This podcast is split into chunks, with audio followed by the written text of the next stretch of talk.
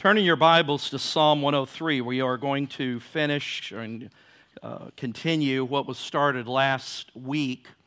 Uh, we opened up Psalm 103 and uh, did not finish it, but we're going to finish it today. I don't like normally, uh, you know, splitting things in half like that, but it just uh, turned out that way. But Psalm 103, 22 verses, we're not going to read it uh, all 22, but we'll read the remaining verses uh, as we walk through it this morning. The theme or the title is The Heart of Worship. The Heart of Worship, Psalm 103. Worship.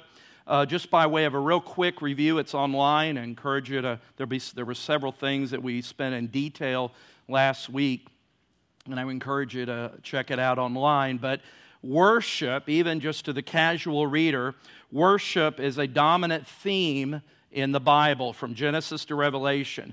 Uh, worship is a major focus. Uh, Deuteronomy 6, the part of the Shema of Israel, uh, reads Hear, O Israel, the Lord our God is one God, and you shall love the Lord your God with all your heart, with all your soul, with all your mind, and with all your strength. We're to be all in in our engagement and worship to the Lord. John MacArthur, in his book, The Ultimate Priority, a book on worship, says this. It's a helpful definition. There's multiple, it's not the only one, but it's helpful. Worship is our innermost being responding with praise for all that God is through our attitudes, actions, thoughts, and words based on the truth of God as he has revealed himself. And that's exactly what we see in Psalm 103 is David. Remember the Bible says David is a man after God's own heart, and I believe that one of the reasons he was a man after God's own heart is because he was a worshiper. He was a worshiper and he knew how to worship God. And Psalm 103 is uh, certainly a, uh, uh, a psalm of worship, but it really is uh, in its totality a psalm of worship. Uh, there's, there's no petitions for God's intervention or help, there's no cries of deliverance as we see in uh, other psalms. Uh, it's David expressing his gratitude and the, the worship of God that uh, God so desires and deserves. David overflows with uh, reiterating God's blessings in his life. You remember Jesus said in John 4 something important of how God is looking after people that will worship him. Remember, Jesus said, But the hour is coming and is now here when the true worshipers, that's interesting, isn't it? True worshipers, not fan club, not admirers, but true worshipers will worship the Father in spirit and in truth. We've got some churches that are quote unquote strong in spirit and not so strong in truth, and others that are strong in truth that need a little spirit. So I, Jesus wants both, right? And again, that's not just talking about spirit in our spirit, it's a little s, but also any worship that is not a part of Holy Spirit worship is just false worship. And so he is, but I want to want you to see there is God is looking for worshipers. And my prayer is at 2320 Sleepy Hill Road at uh, 1028. He's going to find a group of people here that want to worship him in spirit and in truth. As he's looking out, I hope he finds that. Well, as I began last week, there's four aspects in Psalm 103 that I wanted to look at, and uh, this is not this. The it's kind of in a question format, and it wasn't original with me. It was in my study uh, Dr. James Montgomery Boice, uh, who is in heaven now, and his uh, uh, messages and commentary on the book of Psalms. I always like to see what other people are doing, get thoughts, and uh, make sure I'm, my thoughts aren't heretical, and that's always helpful. And uh, so I saw this kind of these four questions, and so I give credit to him in using these questions, but uh, as I said, I might borrow the eggs and the milk and the flour, but it's my cake. I had to stir the contents, all right? So just uh, FYI there, all right? So the first question we looked at last week, and just quick review, one was the first question was how should a person, person rather, worship God? How should a person worship God? And we see this in the first two verses. David says, Bless the Lord, O my soul And how are, we to worship is all that is within me.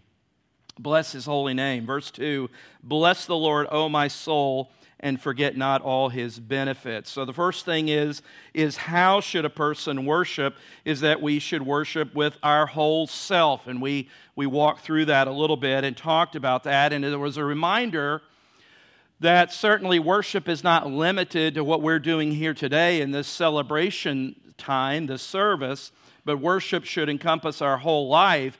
But specifically, when we assemble together in worship, that we are to be all in. And it's a rebuke to me and my heart that times, even in coming up to preach, that sometimes I'm distracted instead of the one that I'm here and gathered here to worship. And I just want to encourage you you've invested the time to come here, take use of it, and worship God. You know, I'll be honest with you, and I won't say if it's this church, I'll just leave that up to your imagination. I've pastored several churches, but it grieves me that during the worship time, when people are worshiping God and singing, that there will be people that are committed to church, they're sitting down watch, reading something on their phone or actually reading a magazine. And boy, it's all I want to do is say, don't do that. I mean, you're here, worship and engage God. So let me encourage you uh, eliminate distractions and invest in worshiping the one that you, I hope that you've gathered here to celebrate, and that is the Lord. So, how are we to worship? All in worship. That's what God desires for us to be. We don't want to be like those people in Jesus' day in Matthew 15 8, where he said, This people honors me with their lips, but their heart is far from me. So, how should a person, person worship God? Bless the Lord, O my soul, and all that is within me. And the second that we looked at last week was why should a person worship God? Why should a person worship God? And we took a little time in verse 2 of Psalm 103 Bless the Lord, O my soul, and forget not all his benefits. Are you forgetful?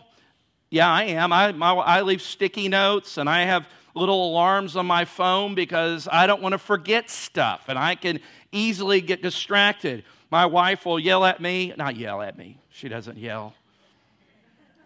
Let me just clarify that. but I'll be in my study and she'll say in a gentle voice, Why have you left the refrigerator door open? Well, because obviously I was distracted and went on to something else. And so that, that, that happens. But we are told here to don't forget his benefits. And we looked at some of those benefits, uh, and really we're listening to David kind of preach to himself a little bit. The first benefit that we looked at in verse 3 was the forgiveness of sins. I, I think that's amazing. First thing right out of the, the box is David is thankful of the Lord, verse 3, who forgives all your iniquity, forgives all your iniquity. Verse 12, this forgiveness, he takes our sins casts it as far as the east is from the west, so far does he remove our sins, our transgressions from us. That's what the Bible talks about as justification, that one of the main benefits, and if there was no other benefit, this would be sufficient, is that he has forgiven us of our sin. Amen? And as I said, you know, when there's ever a testimony opportunity, a believer, a child of God, always has one testimony. If you're a, a child of faith, a, a true believer, is you can give God thanks that He has forgiven you all your sins. Not some of them. He's forgiven me my sins today, tomorrow, the next week, in the past. He has forgiven them and taken them away. And the Bible, again, refers to that as justification. We've been made just in God's sight because of the blood of Jesus Christ. Not because of what we did, but because of the free gift in Christ that we have received by his mercy and grace. And the second benefit, and this is where the train slowed down. This is where we spent about 35 minutes last week on this second benefit, and that's also in verse 3, and that's healing. Healing. We spent a considerable amount of time looking at verse 3 who forgives all your iniquity, who heals all your diseases. We talked about uh, the scripture in Isaiah, you know, about that through his, by his stripes you are healed. And is there healing in the atonement? And we I think we, we, we, we spent uh, some adequate time on that, and I do appreciate the many uh, comments uh, that that was helpful in that explanation, that I hope that we tried to bring some balance there, that hopefully that was helpful in some of those things of, of uh, regarding uh, physical healing. And so I'm just going to leave it there and encourage you to listen online as we, again, we spent a, a large amount of time on that. So, the benefit of forgiveness of sins, healing, and this is where we're going to pick up today, is this third benefit under this uh, second heading concerning uh, of the why we should worship God. And this third benefit, not just forgiveness of sins, healing, but thirdly, is redemption.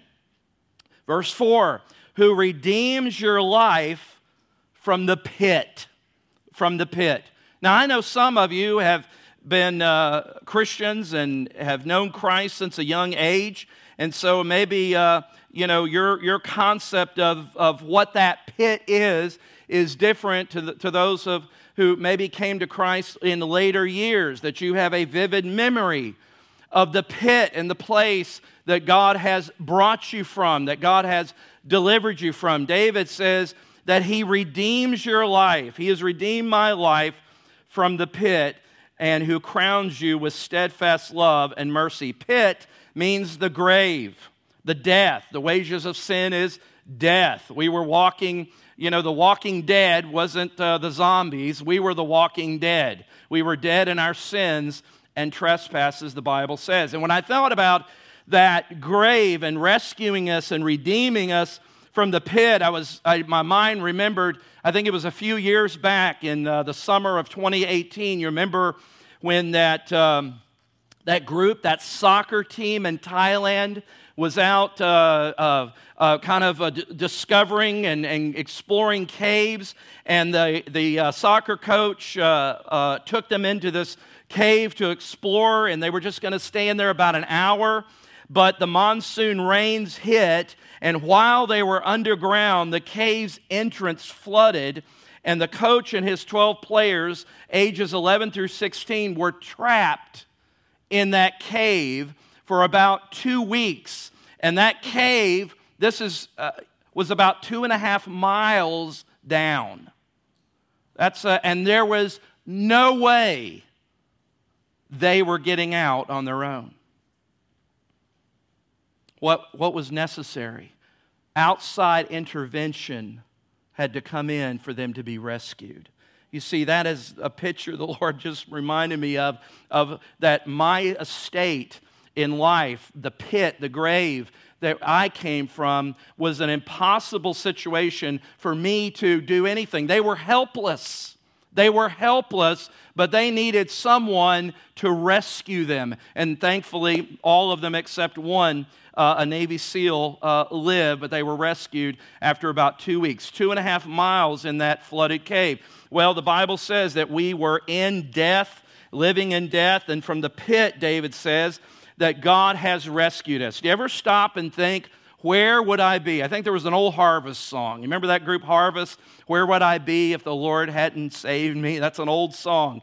But, um, uh, but where would I be if God hadn't rescued me? And my friend, you were in a much deeper, uh, uh, desolate place than two and a half miles in a flooded cave.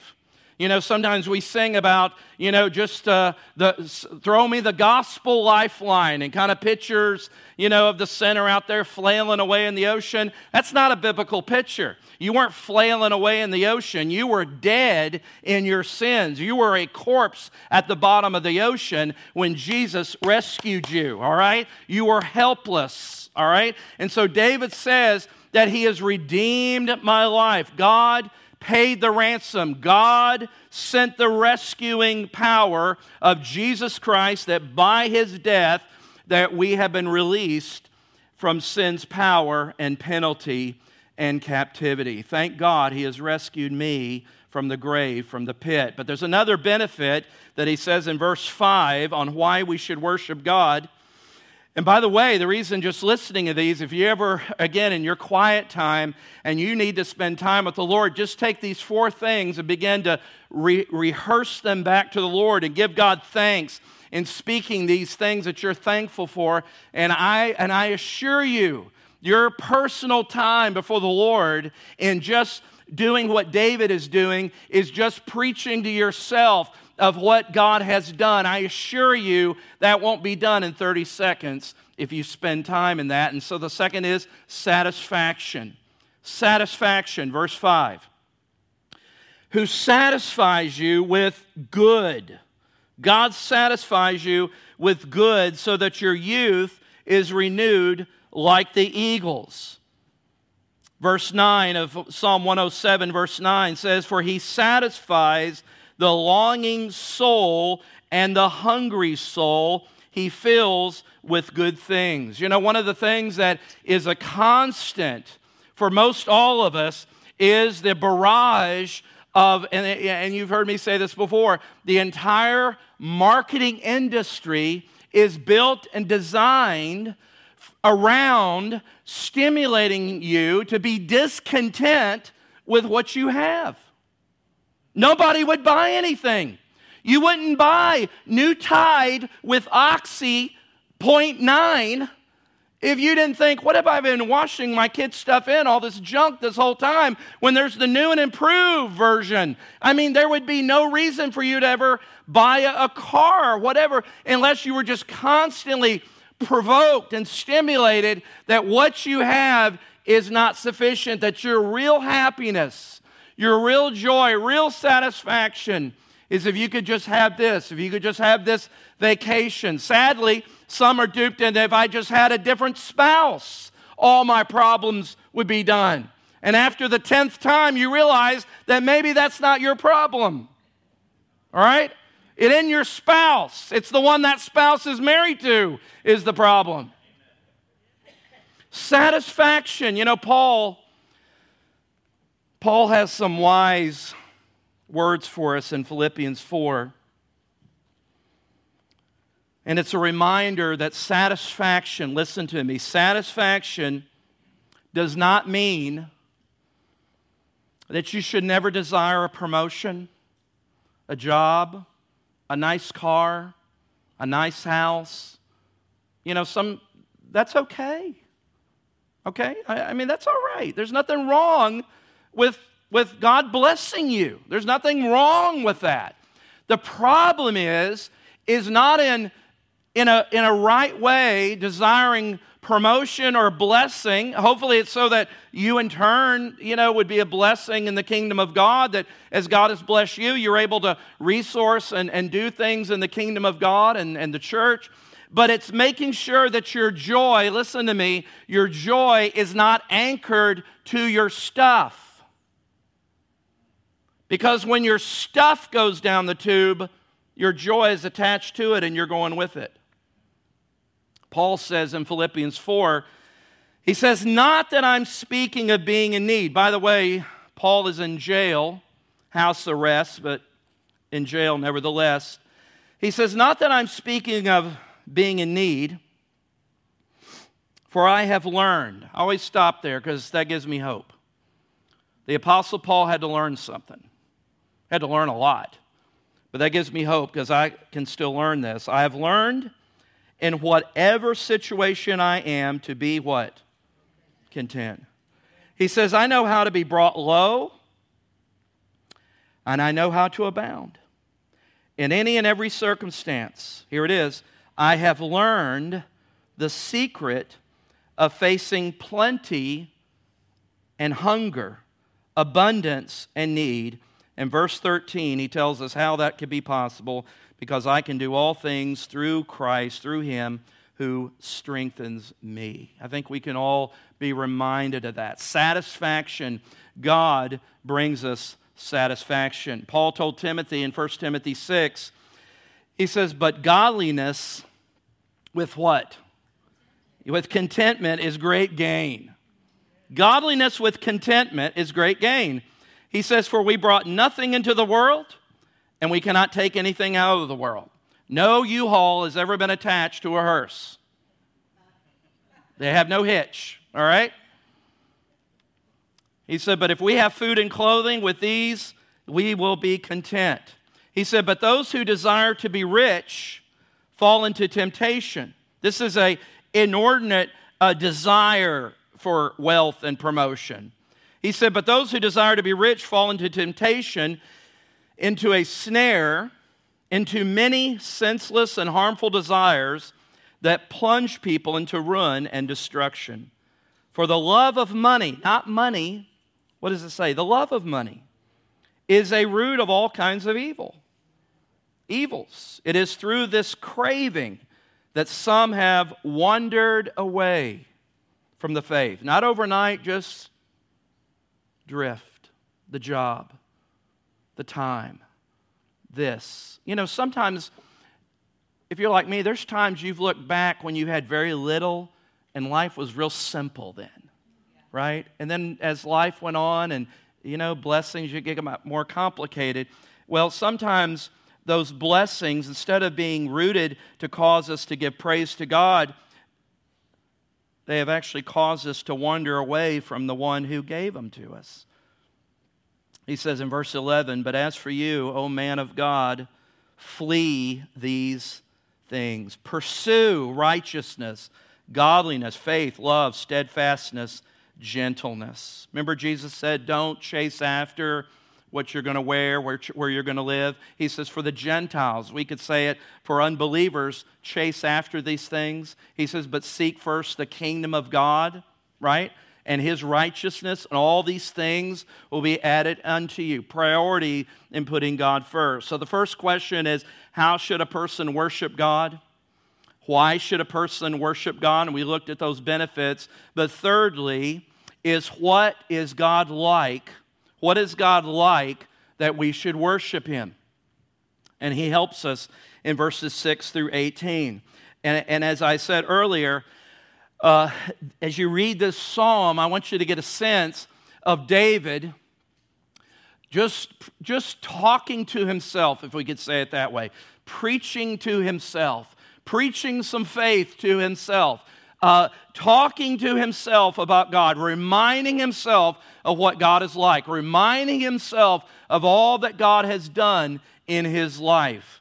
And, and, it, and it's important, and, and I know I've said this multiple times, it is so important that, that our understanding of what God is like, who God is, is vital, central to what we, how we worship God, right?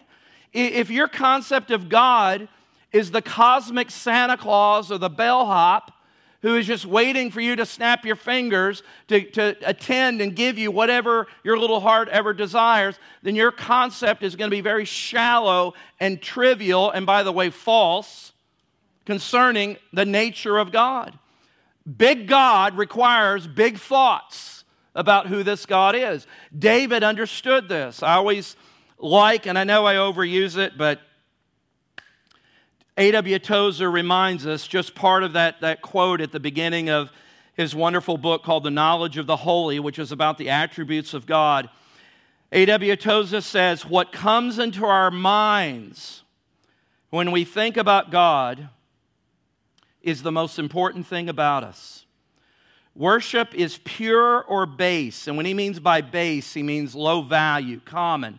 It's either pure or just trivial, low, as the worshiper, that's us, entertains high or low thoughts of God. Always the most revealing thing about the church, that's us, is her idea of God. And you know how you see that? You see that in the way that we approach an in-gathering service. You see it in how we worship. You see it in, in, the, in the content of the worship songs. You see it in, in whether church is, is a performance to entertain you, or are we here to come under and worship as a community of believers, as a redeemed people, God. God in the, the wonderful glory and holiness of God, right? You know, and again, Isaiah 6, he had that magnificent vision, and he says, I am undone, seeing the glory and the holiness of God. I think in our in our in our church life, not just not grace per se, but it affects all of us, is that we have so trivialized God and made worship something that happens up here than what the people of God are to be engaged in and gathered into. The worship team is not here to entertain you and provoke you. They are here really to serve and engage all of us in worship. You know, sometimes we'll call this the platform or the stage, and I get it.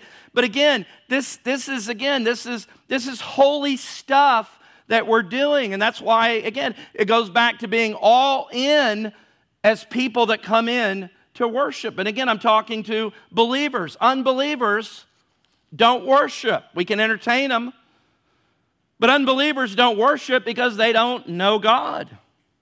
You know, you know, in the sense of knowing in a personal relationship. And that's why some churches have been built and designed to entertain unbelievers and hoping to coax them into knowing God. And churches, again, lose their path, they lose their way. And so David is reminding us about what God is like. Look at some of these. He says in verse 7 through 9 that God is gracious. God is gracious. What is God like? God is gracious. Psalm 103, verse 7 through 9. He made known his ways to Moses, his acts to the people of Israel. The Lord is merciful and gracious, slow to anger, and abounding in steadfast love. He will not always chide, nor will he keep his anger forever. The New Living Translation says, verse 9, He will not constantly accuse us, nor remain angry forever. What a contrast between human wrath that is quick to rise and slow to fade. God's, God's graciousness is the opposite. He has much to rebuke against us, but does not accuse. He has much to punish, but all the ready to forgive us. He is a gracious God. By grace, we talk about grace. He is a gracious God. Verse 10 says that he does not punish, the New Living Translation says that he does not punish us for all our sins. He does not deal harshly with us as we deserve. Thanks be to God for that. But there's a second attribute. Not only is God gracious, but God is loving. God is loving. Look with me in Psalm 103, verse 11, and we'll read through verse 14. For as high as the heavens are above the earth, so great is his steadfast love towards those who fear him. As far as the east is from the west, so far does he remove our transgressions from us. As a father, how does he show his love? He shows compassion to his children. So the Lord shows compassion to those who fear him. For he knows, look at this, for he knows our frame. He remembers that we are dust. Let's read verse 15 and 16. As for man, his days are like grass. He flourishes like a flower of the field, for the wind passes over it, and it is gone, and its place knows it no more. Aren't you glad that the steadfast love of the Lord is everlasting, the mercy of God, that He's a loving God? It's interesting, the word mercy. In the New King James, in verse 17, reads, But the mercy of the Lord, in the ESV says, steadfast love of the Lord, is the Hebrew word hesed, which is translated mercy or exuberant goodness. That God has given us exuberant goodness. And he contrasts that exuberant goodness is not like the fleeting wind that blows through. It blows through our lives and it's gone. No, God's love is not like that. Nor is it feeble and temporary like the grass of the field that gets blown away or dried out or drowned out, or like the change of the weather. God does not have a bad day. Aren't you glad God is not fickle like us? Aren't you glad that God has a steadfast love? And that Hesed is rooted in that covenantal love that God, by His own authority and his own character has bound himself by that covenant that is sure and solid and everlasting. But there's a third attribute we see here in verse 13, and that is God is not only gracious and loving, but he is compassionate. He is compassionate. As a father shows compassion to his children, so the Lord shows compassion to those who fear him. Just let me hit pause because he mentions it uh, a few times as the word fear him. We see that a lot in Scripture. And the way the Bible uses to fear God is used in two different ways, and the context will determine in how it's interpreted. One, the fear of God, fear is terror, okay? It is fear. It is being afraid. It is terror. And then fear is used to speak of awe. We might say respect, okay? And so the Bible uses those two words in talking about the fear of God. I'll give you an example. Um, I've had the opportunity to uh, be in Grady Judd's office, and you can touch me after the service if you want.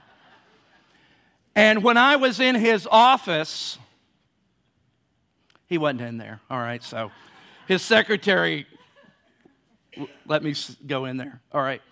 But when I was in there, even though he wasn't there, there was a fear, but it was the awe and respect of that office and his and his authority and his role. You with me? All right? I would not want him to come in and see me at his desk with my feet up on it. Okay? So, yes, uh, there was a fear, right? All right? But that would be quite different of a fear that would be a terror had I violated a crime and I would be at one of those infamous news conferences where he's holding the picture up. You don't want to see your pastor's face on that picture, right? So if I had Sheriff Judd and his, comrade, his, his uh, sheriff deputies that would be terror. Do you understand the difference in God? You see, as children of God, as born again believers, we worship God in the fear of God, but that's the awe and the respect and the adoration of God. See, we are not under wrath. That is different, but there is a terror and judgment of God. And there should be fear of this God.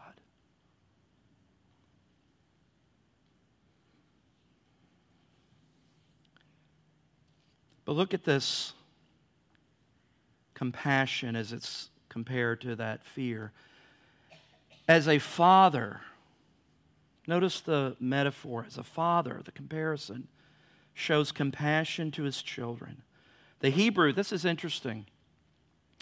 The Hebrew word for, for compassion is rooted in the word womb. Think with me the picture. A child in the womb, through that um, umbilical cord, is connected to the nourishment, the life, the it's more than just that relationship. They are literally part of the mother's very body herself. So if God's compassion is not just a theoretical from afar, yeah, I, I, I feel sorry for those people. No. This is a rooted relational compassion that He has for us. Don't miss that. It's a tender love rooted like a natural bond of a child to its nourishing mother physically in the womb. I thought that was a wonderful picture there. In verse 14, this compassion is that he intimately is knowledgeable of us, for he knows our frame. He remembers that we are dust. His gentleness is not according to our sins, but his gentleness, he knows us. Psalm 139 says that we are fearfully and wonderfully made. He knows, he knows how we're wired. You think nobody understands you. Nobody understands you. That's not true. The one who made you understands you, knows you, knows how you're wired, know all your peccadillos. That's a Greek word, I think. Uh, knows all your little things that nobody else knows. God knows all those things about you. You know why? Because that Psalm 139 speaks about how He wove us while we were yet in our mother's womb. He put us together and He knows everything about us. He knows all your DNA and all the, all the data in that DNA that still is a mystery to the greatest minds. God knows all this, and He yet loves us and is gracious and compassionate to us. But the fourth attribute that David just rehearses back to himself is verse 19 is that God is sovereign. Verse 19 says the Lord has established his throne in the heavens and his kingdom rules over all. You see the sovereignty of God is not some abstract theological concept. The sovereignty of God is the truth that God rules over all. That there, as, as, as I, you know, you've heard the quote by R.C. Sproul if there is one rebellious, renegade atom, molecule, cell running loose in the vast universe that is not under the direct control of the sovereignty of God, then by definition, he can't be God. We talk about free will. Let me tell you something. Your will ain't that free. You hear what I'm saying? And we say, well, God's a gentleman. He will never violate your will. Oh, yes, He will. Read your Bibles. He will violate your will because God will do what He wants to do, and His will is perfect, and His way is perfect. We sometimes use these little cliches, but they're not rooted in any real meaning. Has God trumped your will of your life over something? You bet He has. And thanks be to God that He has. We have this idea that I'm just some autonomous being out here and God is just kind of limited in what He can do. Yes, there are choices I make, there is responsibility. But listen, my friend, God is in no way hindered by the sin of man. Isn't that what Joseph said? For what man meant for evil, God meant for good. God is bigger than the bad. He's bigger than the sin. God's will will dominate and is sovereign over all things. There is great mystery there.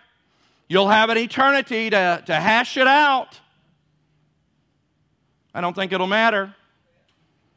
After about a 10 millionth year, you'll still be wondering, how did I get here other than by the grace and mercy of God? I'm glad God is sovereign. I'm glad He's in control. I'm glad I'm not in control. I'm glad Washington's not in control. I'm, I'm glad Vladimir Putin is not in control. I'm glad that God rules over all. He can take the he can turn the heart of a king like he manipulates and turns the waters of a river. And that's why you need to know who God is. Get out of that, that God is just the God of the good parking places at Target. He's more than that, my friend. He's in control. And you see, the reason that's important is because it doesn't take much but a call from Watson Clinic about those tests, a letter in the mail, a phone call from one of your children it doesn't take much for all of a sudden your little world that you thought you had under control to spin and you can't get a hold of it. Right? But you know what? He's never out of control. Do I understand all there is to know? No, you don't either. David didn't. But he knew this one thing the Lord has, past tense, established his throne in the heavens and his kingdom rules over all. Yes, we are awaiting a consummation of the kingdom of God with Christ ruling, but we are, we are in the already aspect. We're waiting for the not yet. We're not waiting for God to rule, He's ruling right now. He's in control right now. The sovereignty of God, when you grasp I don't mean understand all the little nuances and questions, but when you grasp the sovereignty of God, it will be the greatest source of comfort than anything else in all of Scripture. The sovereignty of God. You see, it's the sovereignty of God that is the basis for the assurance that we have as believers that Paul tells us in Romans 8. Romans 8, 31 through 39. Paul says, What then shall we say to these things? If God is for us, who can be against us? I want another name. Verse 35 Who shall separate us from the love of Christ? And then he starts naming things tribulation, distress, persecution, famine, nakedness, danger, sword. You fill in. As it is written, for your sake, we are being killed all the day long. We are regarded as sheep to be slaughtered. Verse 37 No, in all these things we are more than conquerors through him who loved us. For I am sure that neither death, nor life, nor angels, nor rulers, nor things present, nor things to come, nor powers, nor height, nor depth, nor anything else in all creation will be able to separate us from the love of God in Christ Jesus our Lord. How can I say that? How can I read that with confidence? If I have a God who's always kind of at wits' end to what I do and what mankind does. That's not the picture of Scripture. You see, I think the believer, and me at the top of the list, we lose the heart of worship because we become so distracted from where God has brought us that this grace is not amazing anymore. It used to be amazing grace. Now it's yeah, so so yeah, it's it's cool grace. It's nice grace. It's not amazing grace. I was thinking about um, the remember the I think it was 52 of the uh, hostages that were being held in Iran a little over a year from uh, 1978, and they were released on inauguration day of 19. Uh, was it 1980 or 81? 81. They were released in 81. They were captured or in that embassy in Tehran. Do you remember that? Some of you that were around, old like me. Uh, and they were there for a little over a year and then were released. I remember this picture, and I remember seeing it even with the POWs that came back from Vietnam. That the first thing they did, many of them, when they got off the plane, was what? They got out on their hands and knees and they kissed the ground. Remember that? No matter what their rank was, their achievement, what they earned in the armed services, or whatever it was, those hostages that were released after over a year from being held captive in that American embassy by the Iranians, they were home.